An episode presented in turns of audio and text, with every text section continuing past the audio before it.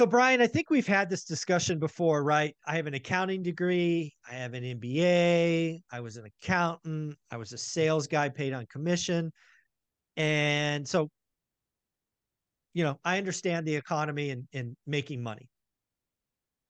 But something that I will admit to not figuring out until I was 30, maybe even 31, is something that I think most people haven't figured out yet and that is how to grow money.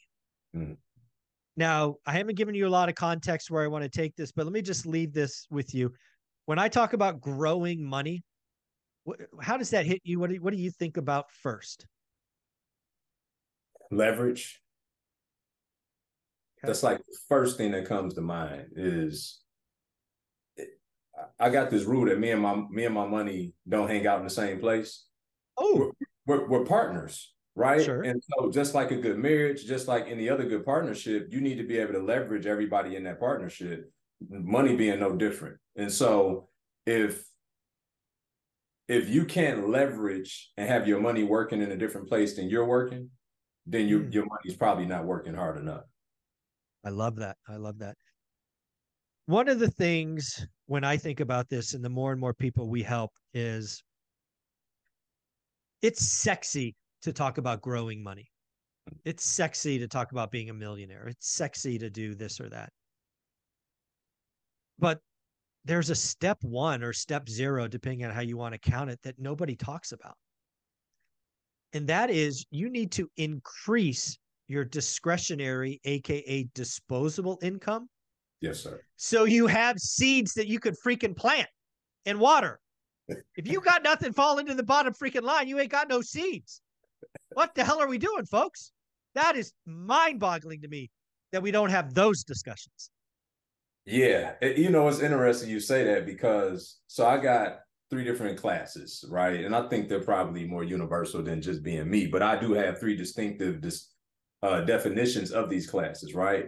So the poor go to work, pay bills. They they think the whole purpose of money is legitimately to go to work, make enough to pay bills, right? The middle class believe that the purpose of money is to go to work, pay bills, but then also have credit to where they can spend money in advance of actually physically having it, right? There's the other side of the middle class that believe the purpose of money is to become debt free, right? But I would argue that debt free is not financially free because you still got other yeah. stuff you pay for, right? And then the rich, the rich and the wealthy believe that the only purpose of money is to make money to then use that money to create income to then pay for lifestyle. Exactly. And that's the conversation nobody's having, Mike. Is is just to echo exactly. That is, folks. If you want to be rich, you want to be wealthy, you want to flex, you want to do all this freaking crap that you see on social media, look yourself in the mirror and own your discretionary income, your disposable income, because it sucks if you got no no money falling to the bottom line that you could light on fire and not change your life, you ain't there. That is something that at 31 years old, I woke up to. And I'm like, okay, I can, you know, we put a little bit of money away, had a little bit of success in the stock market. I can buy a house with a loan. But I got nothing left, man. I'm broke. I'm cash broke. And dude, I'm making six figures, and so's my wife. Mm-hmm. That's terrible. So for the next 18, it might have been 24 months, we go on a religious experience to whack frivolous expenses. Mm-hmm. We go down to 50%. All that money falling to the bottom line allows us to plant seeds and grow, plant seeds and grow. And oh, by the way, if you do that long enough, them seeds can be some big ass trees. Yeah but it all starts with the seed. We're not talking about the seed. We're flexing social media nonsense, buying crazy whips and watches and purses and shoes. Doesn't matter. Go get some disposable or discretionary income, man. Let's go. This this is an area near and dear to me too, Mike. Growing up in Detroit inner city, like you grow up in a culture that's really consumer driven, and more importantly, like you wear your status or you show your right.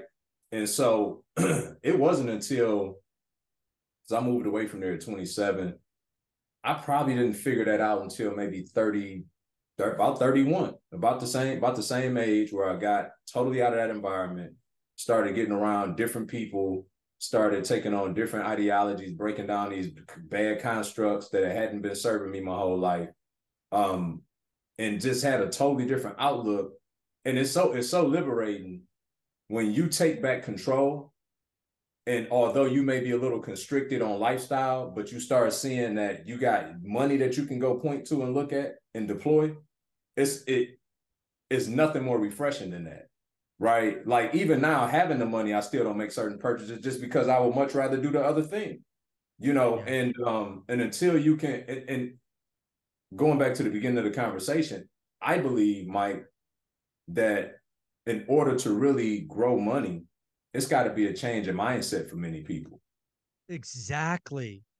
That's that's where I was hoping this would go is growing money is a mindset. And it's the, it's the same for everybody. It doesn't matter if you're Grant Cardone or Brian Adamson or you know, you know Mike Zuber, right? Doesn't matter in order to get wealthy, you have to have money working for you.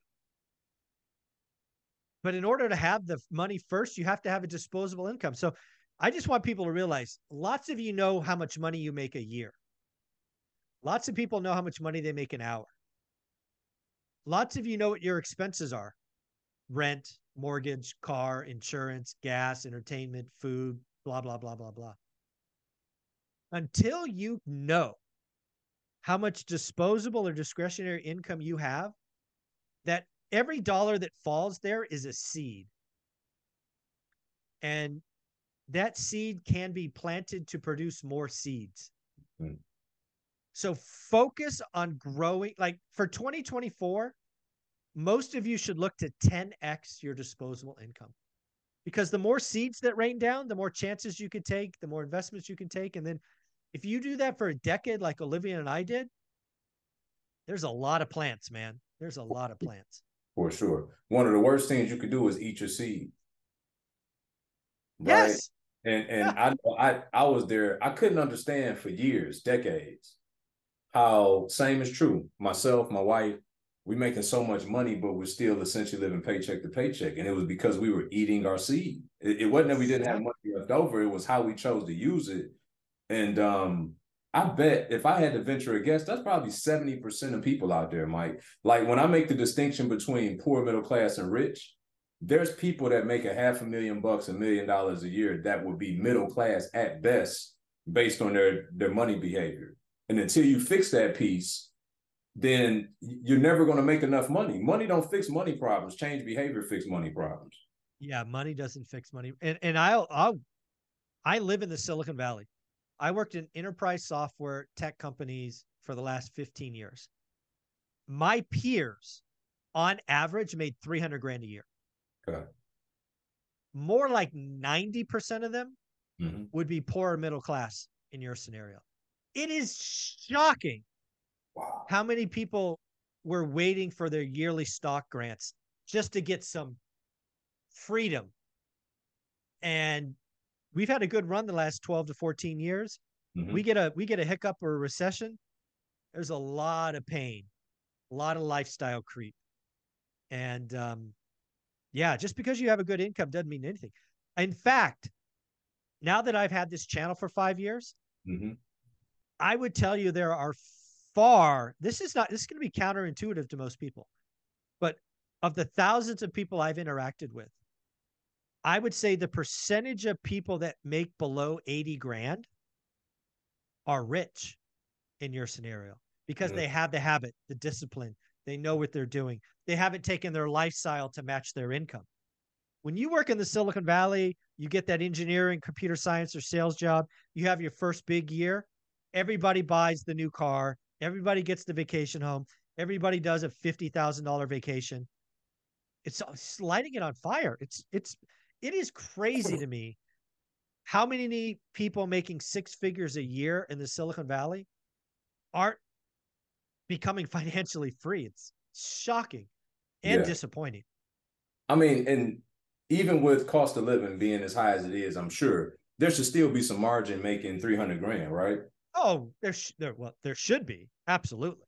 Okay. They're they're just because again, you go buy the Tesla, then you buy the second Tesla, then you have your then your your your kid's first car is a Tesla. I mean, I mean, really? I mean, this is what we're doing these days. It's it's crazy.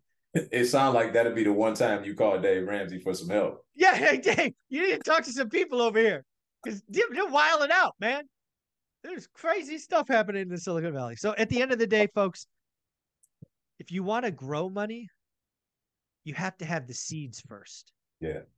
But I'm gonna tell you, Mike, if people and I know you've said it a couple times, and I don't know if we have time for you to cover it. Oh, oh. But but but your scenario where you teach people to look at the cost of their time yes when they make those purchases i promise you if people could just subscribe to that that that ideology and methodology that you share i promise you they'll they'll, they'll spend their money totally different especially going into this holiday season oh. Like they would took it that totally most people are going to make bad purchases over the next 60 days that's going to cost them a year of their life next year to pay it back I want so we'll give you the example. Let's assume you're going to spend two thousand dollars on Christmas or holidays or whatever you want to call it this year, right? And let's assume you make fifty or hundred grand a year, eighty grand after taxes. You have, you know, I don't know what is so. Let's say seventy-two. So that's six grand a year in in net income to the household. You spend two grand on rent. You spend two grand on something else. You spend fifteen hundred on this 300 on that, you're left with 200 bucks of disposable income. So when you spend two grand on Christmas, which is completely disposable, mm-hmm. and you're making 200 bucks a month, you know, and, and extra money, you divide 2000 by 200, that's 10 months. So instead of spending 2000 bucks a month or 2000 bucks on Christmas, you're actually signing up to spend 10 months of your life paying for Christmas. Yeah, that's not good. That's bad. Not good. That's insane. And and that's provided no other hiccups come up. Yeah, no other hiccups. No, uh, that's right. 10 months of nothing else. Just paying and that's assuming zero interest. Anybody think they're getting zero interest on credit cards these days? Come on. Let's be real. Man. So at the end of the day, folks, take your disposable income, create an hourly amount, divide that hourly amount by your purchases, and ask yourself, is it worth 10 months of my life? Maybe it is. I won't judge. If you do the math and you say it's worth 10 months, go nuts. Most of the time, it's not worth it. Brian, where can people find you? Brian Brian Adamson official on YouTube, Instagram, and everywhere else. There you go, man. Thank you very much. All right, bro. Thank you.